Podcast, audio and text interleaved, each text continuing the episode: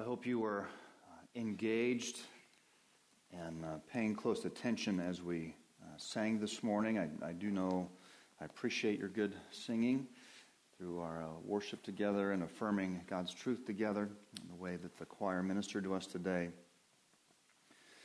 But just before the reading of the scripture, we sang, Thou alone shalt be my glory, nothing in this world I see. Kind of an idea of a singular focus on the Lord Jesus Christ. Of all the things in the world, he excels them all and is most important. You know, that's a difficult thing in any time. it's especially difficult, I think, in 21st century America.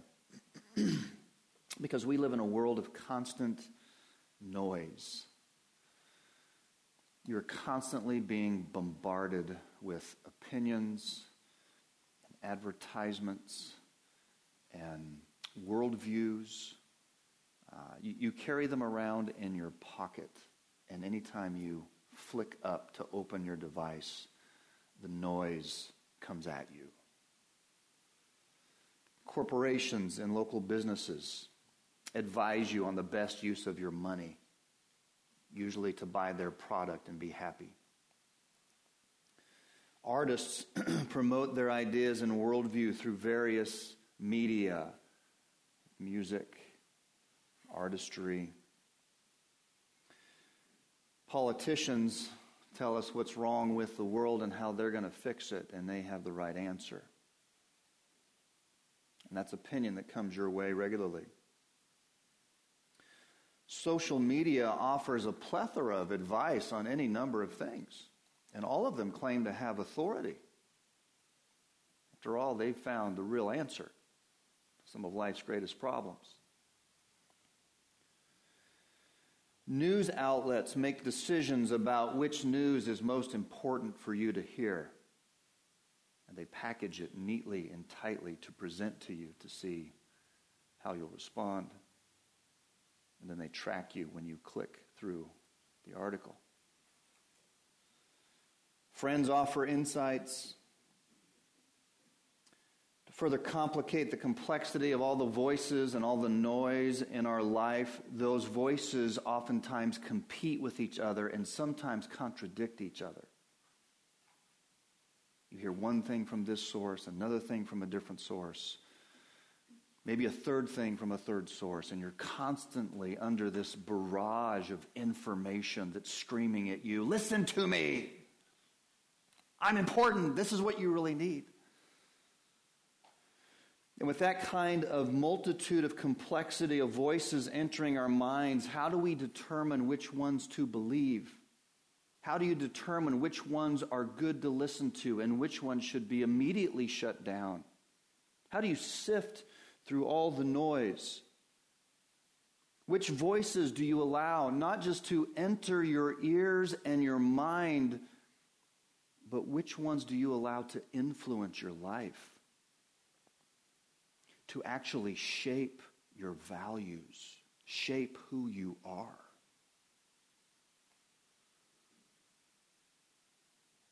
That's a decision of utmost importance.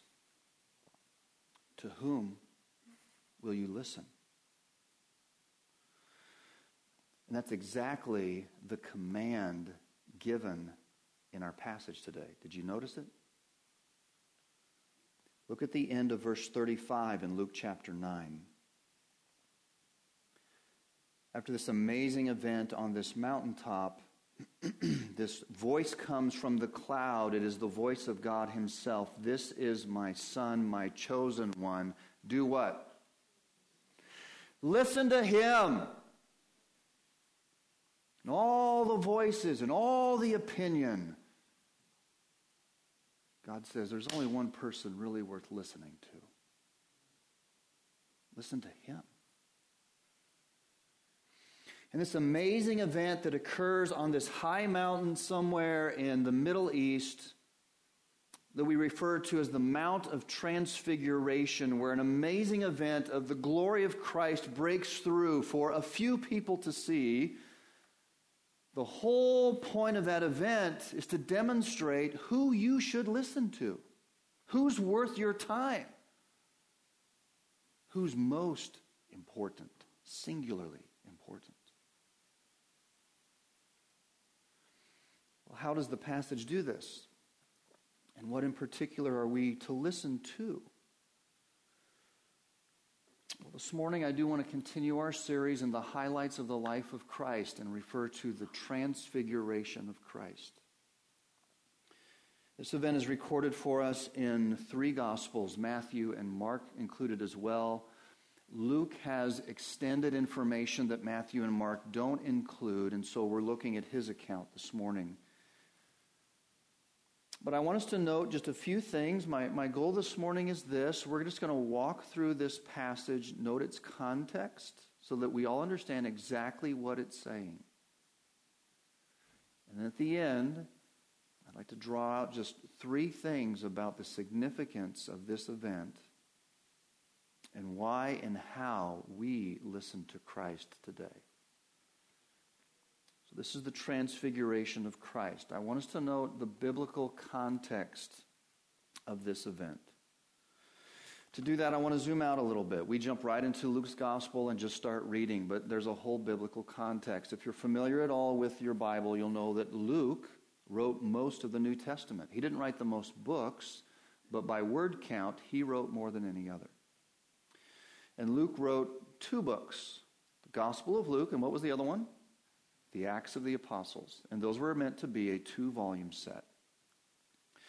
And when you look at the book of Acts, the book of Acts opens up after the resurrection of Jesus, and the book of Acts is actually laid out geographically. Luke uh, fills in his information geographically. He begins by saying uh, the words of Jesus that those that saw Jesus' resurrection and the importance of that were to teach it in Jerusalem, and all Judea and Samaria and the uttermost parts of the earth. So it's saying Go, church, take this message around the world.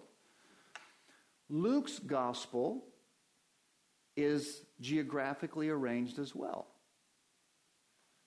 But Luke's gospel starts at the other end. It starts at the uttermost parts of the earth, as it were, in that day. Luke opens by writing to a figure named Theophilus, a Greek name, probably somewhere in Rome. And he starts by addressing this man and say, "Let me tell you what happened." And so after an introduction of Jesus through the birth narratives and listing some genealogy, Luke talks about Jesus' temptation in Luke chapter 4. We noted that last week, but I want you to look at Luke 4:14.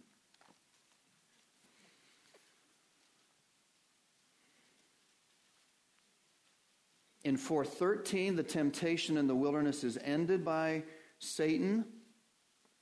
And now, verse 14, we're told, and Jesus returned in the power of the Spirit to Galilee.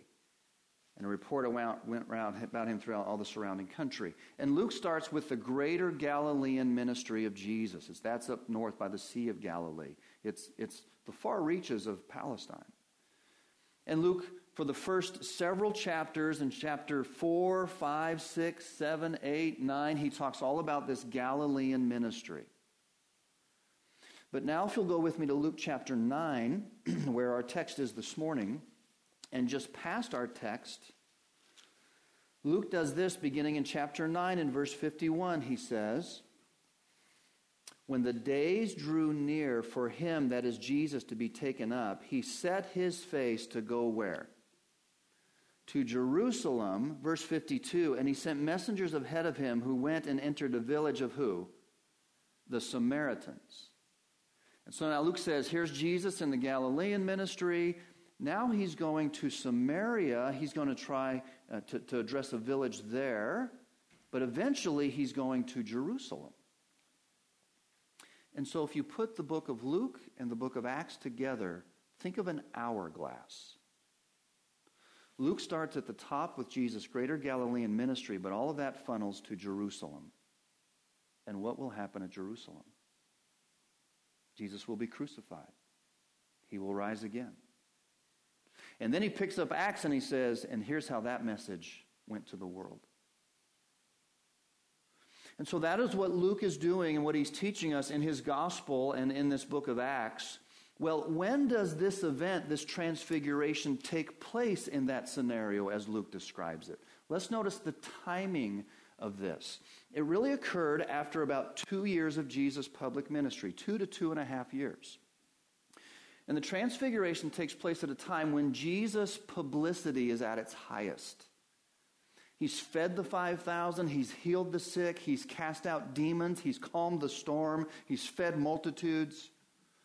And people are really catching on to Jesus and saying, He must be the one. There's something miraculous about this individual. At least he's a prophet from God. And his popularity is swelling. And now it's at the height of Jesus' public ministry that you have this private event with these three disciples, Peter, James, and John, that we refer to as the Transfiguration. It's at this change of focus now where Jesus' popular ministry has reached its apex, and now he says, And now I'm going to Jerusalem. Now I'm headed for what God has called me to do. And it's at that turning point that we have this event and some other things that Jesus said. Here's the turning point to Jerusalem for the last time. Well, what does that look like, this journey? Here I have a map for you. You can see up there Jesus in Capernaum, the north of the Sea of Galilee, where the orange line begins. And, and Luke records this. It's the lengthiest portion in his gospel, beginning in chapter 9. And this is the journey that Jesus will take for the last time to Jerusalem, where he will be crucified. Well, what takes place at this turning point? There's some very significant things that are said in Luke's gospel. Look at verse 18 of Luke 9. Luke 9:18 says, "Now as it happened that as he was praying alone, the disciples were with him, and he asked them, "Who do the crowd say that I am?" And they answered, "John the Baptist, but others say Elijah, and others that one of the prophets of old has risen." Then he said to them, But who do you say that I am? And Peter answered, The Christ of God. You have this great confession of Peter at this moment. Remember, the popularity is growing, and Jesus says, Okay, who do people say that I am? And they come up with all these different conclusions. And Christ makes it personal. But you, you 12 that have been with me and seen me, who do you say that I am? And Peter says, You are the Christ.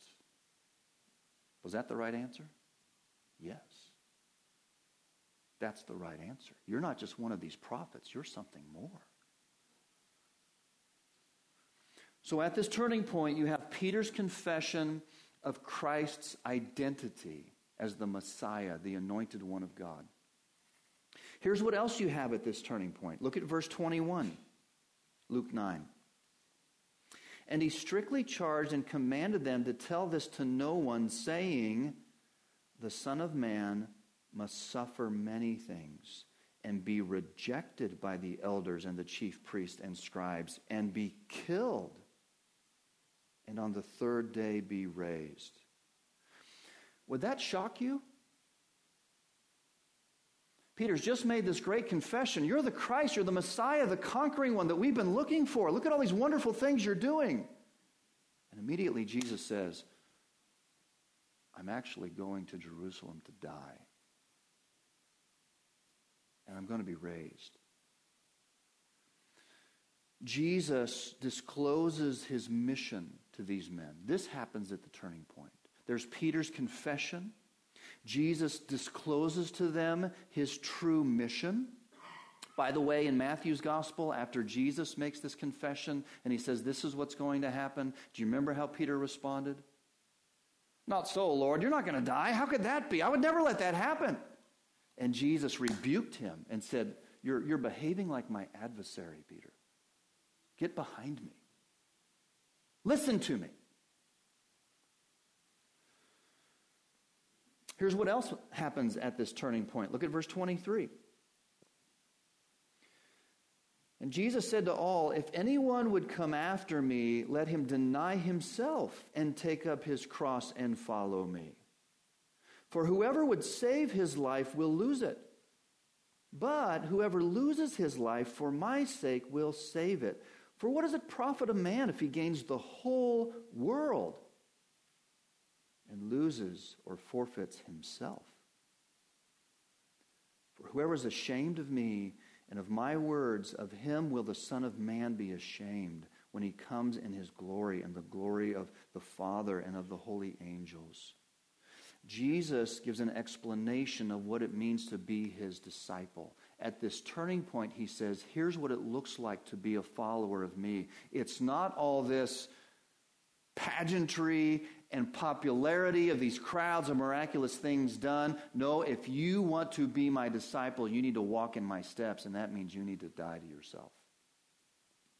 Are you willing to take up your cross and do that? That's what true discipleship looks like. Jesus issues an invitation to this crucified discipleship at this turning point. And then finally, notice verse 27. Jesus makes this prediction. But I tell you truly, there are some standing here who will not taste death until they see the kingdom of God. Notice this prediction is for some, not all, some standing here. It is before they die, not after they die, and that they will see the kingdom of God. They will see some glorious manifestation of the rule of Messiah. So at this turning point, here's what Jesus does He gives uh, Peter's confession. Peter makes this great confession.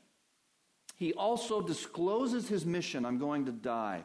He explains true discipleship and he makes this prediction some of you will see the kingdom of God. Now look at verse 28.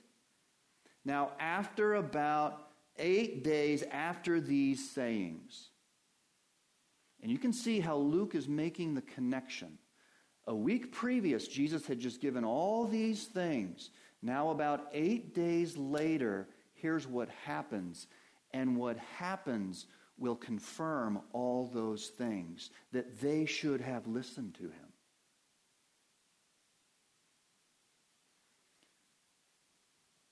So now let's just look at the immediate setting of this event. It's about eight days after these sayings and Jesus takes with him Peter, John, and James. Why those three guys? I don't know. They're often given privilege in the New Testament that others do not have. And all I can think of is like in any gathering of God's people, there are some that seem more open and sensitive to truth than others, and perhaps would receive it. I don't know. But Jesus invests in these men. And he calls them aside and he calls them apart and what we know of these men is that James will be the first one to walk in this way of discipleship and give his life for Jesus. He's the first one to do so among the apostolic company. John will be the only one that doesn't experience that. He lives out his life on Patmos and apparently dies a natural death, but he lives the longest. And Peter is the one that's actually going to take the key and open the doors to the kingdom. He'll do that at Pentecost when he preaches about Jesus. And the Holy Spirit comes and people are gloriously saved. And so the Lord takes these three men, the end of verse 28, they go up upon a mountain to pray. Mountains are key in Christ's ministry. When you read through the Gospels, things happen a lot on mountaintops. This is no exception. In the land of Israel today, this is Mount Tabor. It's called the Mount of Transfiguration. This is where some believe that this event took place. There's, there's good scholarship that speaks against that that there was kind of a fortress on this mountain in the time of Jesus. It wouldn't have been accessible. Some think it might be Mount Hermon further in the north. Nevertheless, this gives you an idea of the kind of landscape of the area. And Jesus goes up on this mountain with his disciples, Peter, James, and John. And what's he doing there according to verse 29? What's Jesus doing? He's praying. Here's the reason he went. He went to pray. And he wanted his disciples to pray with him, but what were they doing according to verse 32? They were sleeping. And we're going to see that again in this gospel, right? Jesus goes to pray, and, and his heart is heavy, and, and he knows what's coming. The, the tide is turning. He's going to Jerusalem. He knows what that means. And he wants them to pray with him, but they don't get it. And they're sleeping. And so now what happens? What is this transfiguration? Well, let's look at the event itself. I just want to look at it in two ways the sights, what was seen, and the voices, what was heard. Notice with me the sights. Verse 29 As Jesus was praying, the appearance of his face was altered, and his clothing became dazzling white. Here are the sights of the transfiguration. Luke doesn't use the term transfigured, but Matthew and Mark do. They say he was transfigured before him, and then they describe similar things of his face shining, his clothes becoming white. Mark says whiter than any fuller or launderer could whiten them. The term transfigured, you know the word, you've heard it in English. It's, it's a Greek word, and it would be transliterated into English as metamorphosis. You ever heard of that word? You ever taken biology, you've heard of that word. A metamorphosis. It's a change If you've taken biology class, you've probably heard of it in terms of what takes place when a caterpillar, an ugly caterpillar, makes a chrysalis and goes into his cocoon, as it were, and comes out what?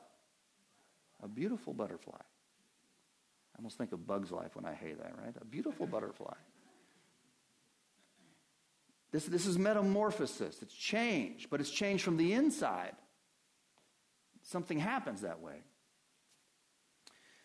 And this is what's described here. It's, this isn't that Jesus is on the mountain and there's a light shining from heaven, like, like I have these lights on me now, these bright spotlights that are trying to illuminate what I'm doing so you can at least see my face. It's, it's a light that came from inside. And his face shines like the sun with brilliant intensity. And, and they describe his clothes as being dazzling white. And I don't think it's it's they can see the clothes per se. I think it's just whatever's inside of him is just coming right through all of that. And it's a transformation right before their eyes.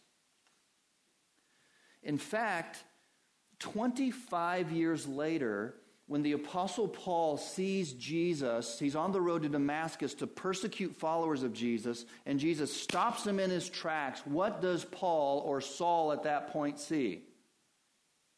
A bright light. He says, There was this radiant light from heaven, and the voice said, Saul, why are you persecuting me?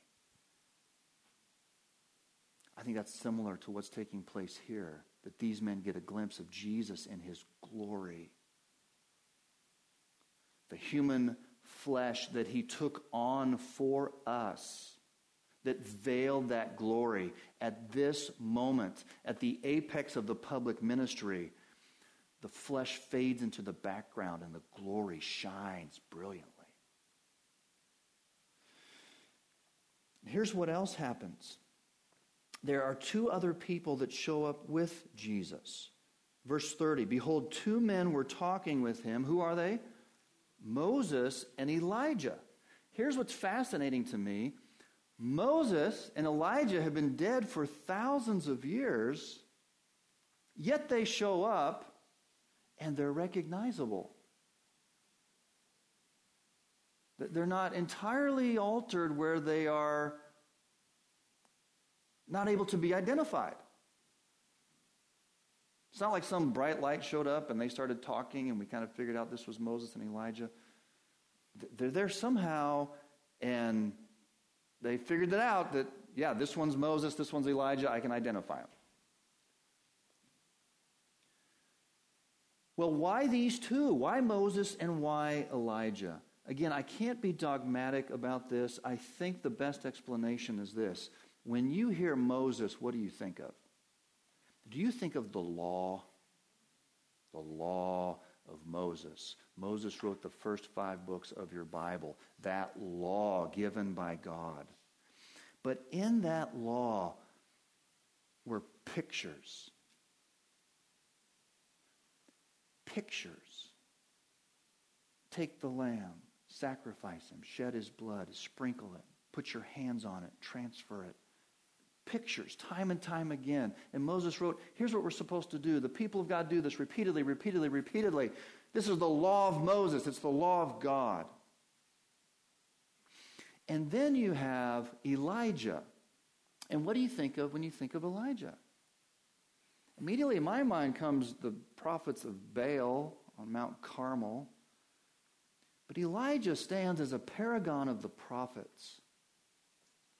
Those prophets of old that God enabled to see down the corridor of time and speak before its time of the glories of Christ. There's one coming. He will free us, He will deliver us.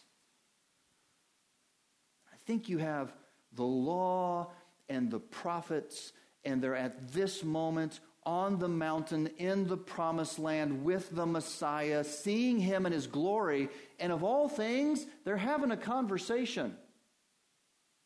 They're talking. Well, don't you want to know what they're talking about? I want to be privy to that. And the Holy Spirit has enabled us through the pen of Luke. Look what it says in verse 31. They appeared in glory and they spoke of his what? Departure. Now, if you have a, a, modern version, I think the New American Standard Version says departure. I think the, the um, Net Bible, the Christian Standard Bible, these are excellent translations. I think the uh, King James Version speaks of his death. Well, well, which is it? What, what departure is it talking about? Well, literally, let me give you the word, and I don't mean to be technical. I think this just helps sink it in your mind, okay? When I use Greek words, I'm not trying to say, oh, I know Greek, right? I really don't know it that well. But, but I'm just trying to help you to put your mind on something so you can latch on to it, okay? So let me just give you, here's the, here's the word in Greek exodon. What does that sound like? Exodus. You have a whole book in your Bible that's named for that. And what does that book describe? It describes the children of Israel exiting Egypt. They were in slavery in Egypt. God sent a deliverer, Moses. Moses led them out of Egypt miraculously into the land of promise. This is the word. They're talking about Jesus' exodus. Now, isn't it great that Moses is there? Because he knows something about that.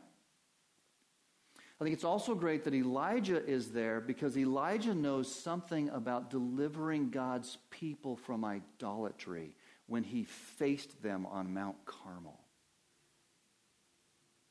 And he, as it were, delivered them by demonstrating the power of God over them.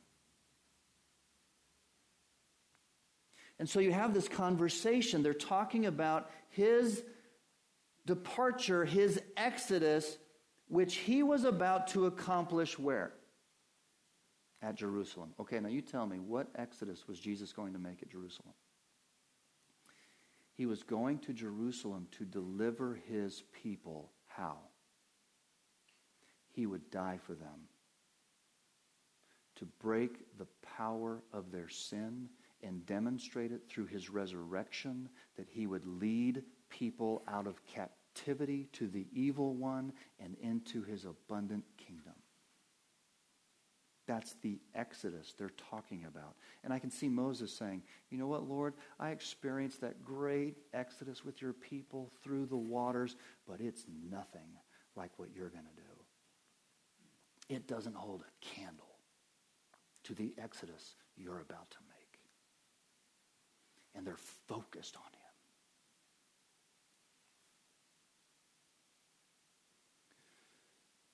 Well, what are our disciples doing? Look at verse 32. Now, Peter, those who were with him, James and John, were heavy with sleep. But when they became fully awake, they saw his glory and the two men who stood with him. you know, they're, they're rubbing their eyes from sleep and they're kind of groggy and they're waking up and it's, uh, it's glory and there's Moses and Elijah and they're shocked. And we're told in verse 33 that as, as the men were parting from him, as Elijah and Moses were fading into the background or maybe walking away, we don't know, but somehow it indicates that they were leaving, Peter has to say something. And isn't this typical of Peter? Here's another evidence of that, right? We can't just let this go. I got to say something about this.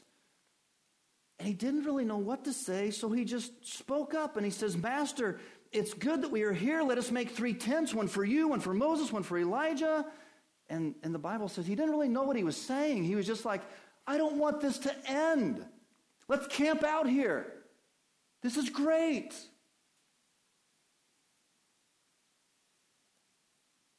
Well, Peter did experience this great thing when he sees Jesus in his glory and the, the saints of old gathered to witness that.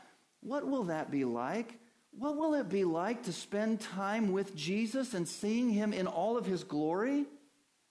Did you know that Jesus wants that for us? He said in his high priestly prayer in John 17, Father, I desire that they also, whom you have given me, that's everyone that believes on Jesus, that they would be with me where I am to see my what? My glory like this. And it's the glory that you have given me because you have loved me before the foundation of the world. Jesus says, I want all of my people to see my glory because there's something in that that changes us. And Peter sees that and he's struck with it and he says, I don't ever want to let this go. Sorry, I'm ahead of myself. I don't ever want to let that go. I want to be a part of this. And yet, Peter doesn't really think through all of what's going on. Because eight days earlier, what had Jesus said? You're right, Peter, I'm the Christ. But guess what, Peter? I'm going to Jerusalem and I'm going to die. And Peter, will you follow me and take up your cross in that way? And that's not on Peter's mind. It's like he's forgotten all of that and he says, I just want to bask in this glory. And wouldn't you? I don't fault Peter for that. But he hasn't really listened to Jesus. And so it sets the stage for this correction, verse 34. As Peter was saying these things, a cloud came and overshadowed them. What is this cloud? Now, Moses and Elijah have left, and this cloud comes. Clouds in the Bible are oftentimes a picture of God's presence. God oftentimes uses the semblance of a crowd to indi- a cloud to indicate his presence among his people. Remember the Shekinah glory in the tabernacle and in the temple. It was the sign that God's presence was among his people in this cloud. And so the cloud comes, overshadowed them, verse 34, and they were afraid. They were afraid because they knew this wasn't just rain coming, there was a presence here. It was the presence of God. Verse 35 and a voice comes out of that cloud. And what does the voice do? It does two things. One, it affirms Jesus' identity. This is my son, my chosen one. In essence, what the Father is saying is Peter, what you did say eight, about eight days ago, you're exactly right. This is the Christ. He is the one. Because that's true, close your mouth and listen to what he said. Don't stand in the way. Bow to his word. Listen.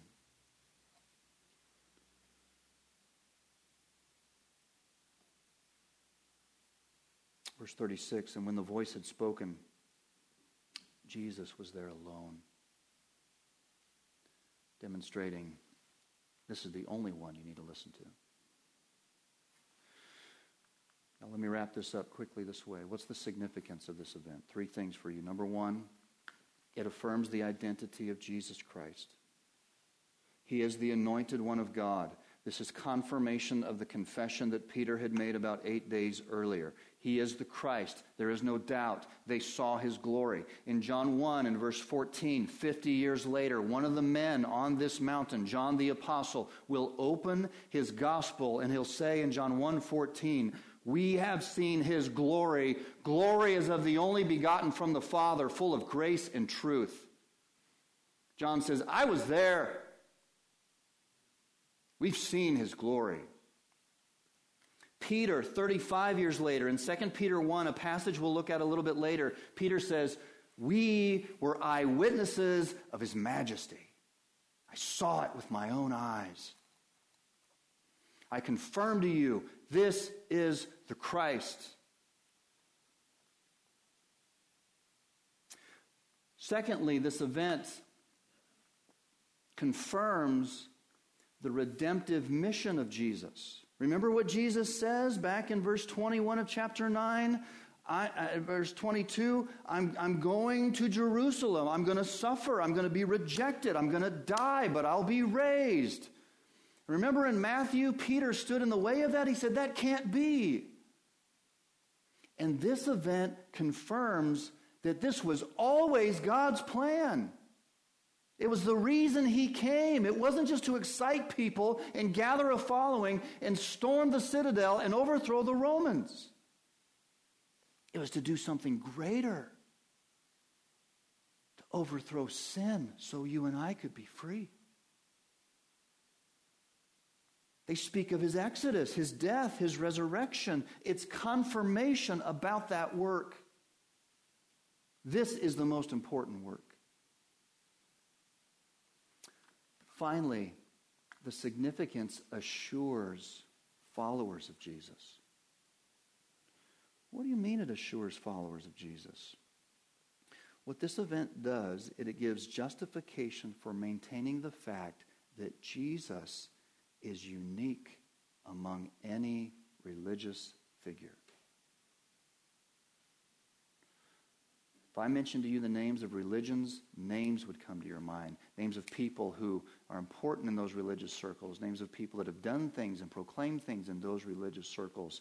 And what this event does, it says, Jesus alone is the way to God. He's unique. You must listen to him. This is the only way that I have prescribed for man to be reconciled to God. And therefore, as his follower, when you listen to him, it is worth laying down your life for him. It is worth what he says back in 23 to 26 take up your cross, follow me. It's not always easy, but it's worth it, right? Because there's no other way to God, and there's no other one you should listen to. He is unique among all others. Follow him, listen to him, lay down your life for him. When you do, you'll find what life is all about.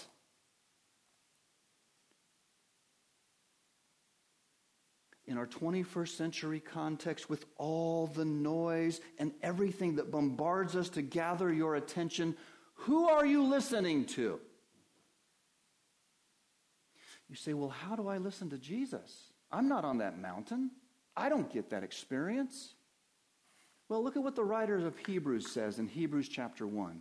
Long ago, at many times and in many ways, God spoke to our fathers by the prophets. But in these last days, He's spoken to us how? By His Son. The writer of Hebrews writes this after Jesus' ascension. He already went back to heaven, and yet the writer of Hebrews is saying this Jesus is speaking, listen to Him. And He's not saying you're going to hear a voice. He's not going to call you on your cell phone. Where do we hear Jesus? Now I want you to look at 2 Peter chapter 1. Let's look at this passage together because Peter comments on this explicitly. 2 Peter chapter 1 and look at verse 16. Peter writing to the church says this For we, and Peter's talking about himself and the apostolic company, particularly he and James and John.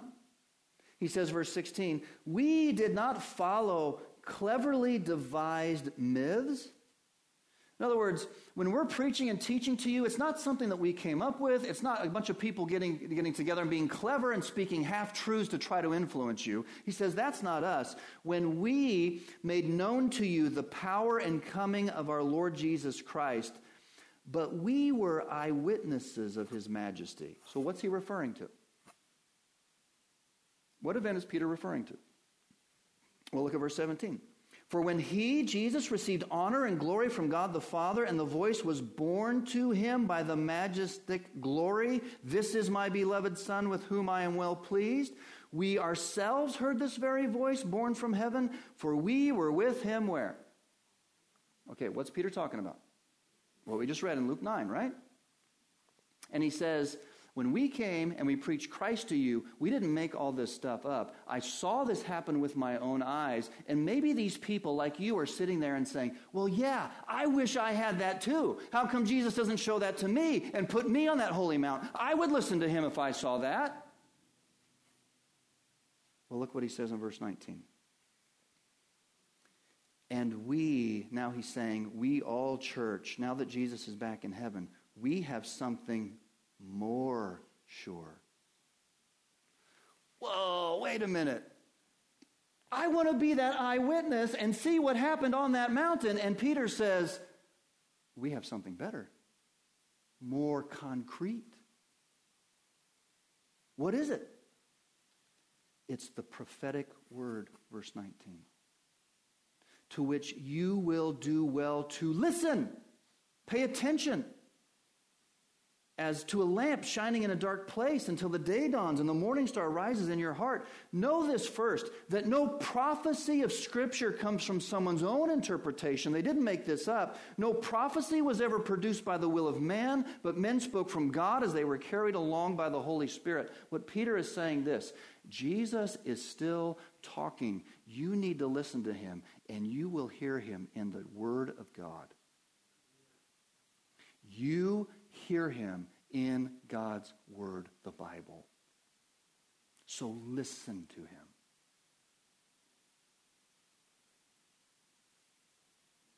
Well, when you do that, what happens? When you and I, like this, we open God's Word and we go through and we explain it and we understand it. When, when you read God's Word alone and you're with the Lord and you're, you're looking for Jesus and, and you're wanting to listen to Him through His Word, what happens? 2 Corinthians 3.18 says this, We all, believers, with unveiled face, beholding the glory of the Lord, the glory of Christ, we are metamorphosized, transformed, same word Matthew and Mark use, into the same image. What image? The image of Christ. From one degree of glory to another. This comes from the Lord who is the Spirit. And what Paul is saying in this passage is this when you hear Jesus, you open the Word of God, you see Christ in the Word, it affects you, it changes you. Not all at once, it's from one degree of glory in Christ's likeness to the next. But it's inevitable. We're transformed when we listen to him and we follow him in his word. And when God opens your eyes to understand all the facets of Christ's work and his great to you, grace to you, the result is that it changes you. Now, honestly, beloved, can you not say in your heart that there are times when we meet together as God's people and the Word of God is open and made plain, and you say, I know that's Pastor Fagan talking, but there is somebody speaking to me. Christ is in that. And he is ministering and speaking to me. Is that foreign to you? It shouldn't be because this is what God says happens when we listen to Christ in his word.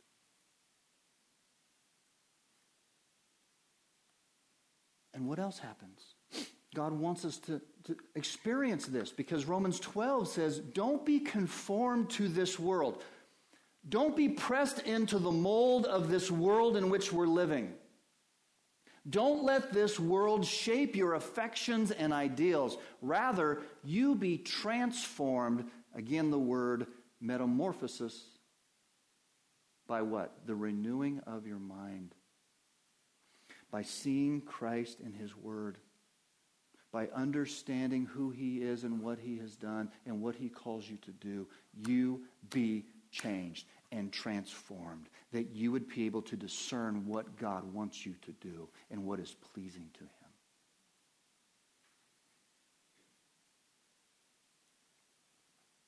So the exhortation of Luke 9 is for us today. Listen to Jesus.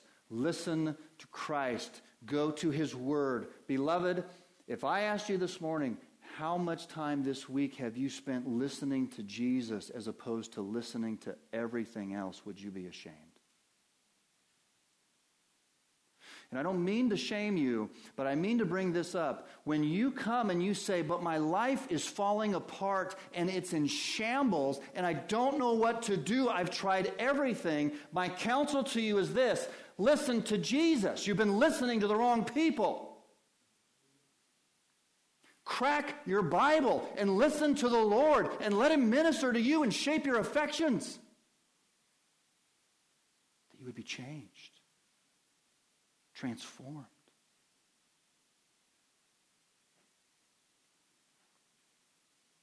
Is Christ unique to you? Do you have any other voices you listen to? Or do you realize that He is your only hope? He is your only hope for forgiveness of your sin and to be reconciled with God, your Creator. There is no other way to God, He alone. Therefore, He is your only hope of living a God pleasing life in this world. And your vital, everyday fellowship with Him is paramount. Listen to Him Block out the noise. Follow the Lord.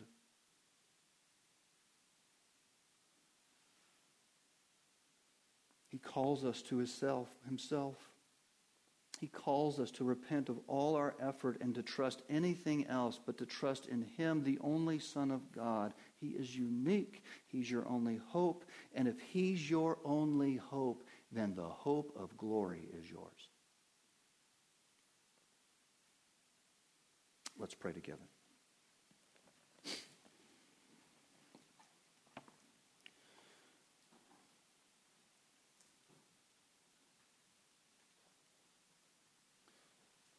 Father, would you help us, all of us, to be better listeners?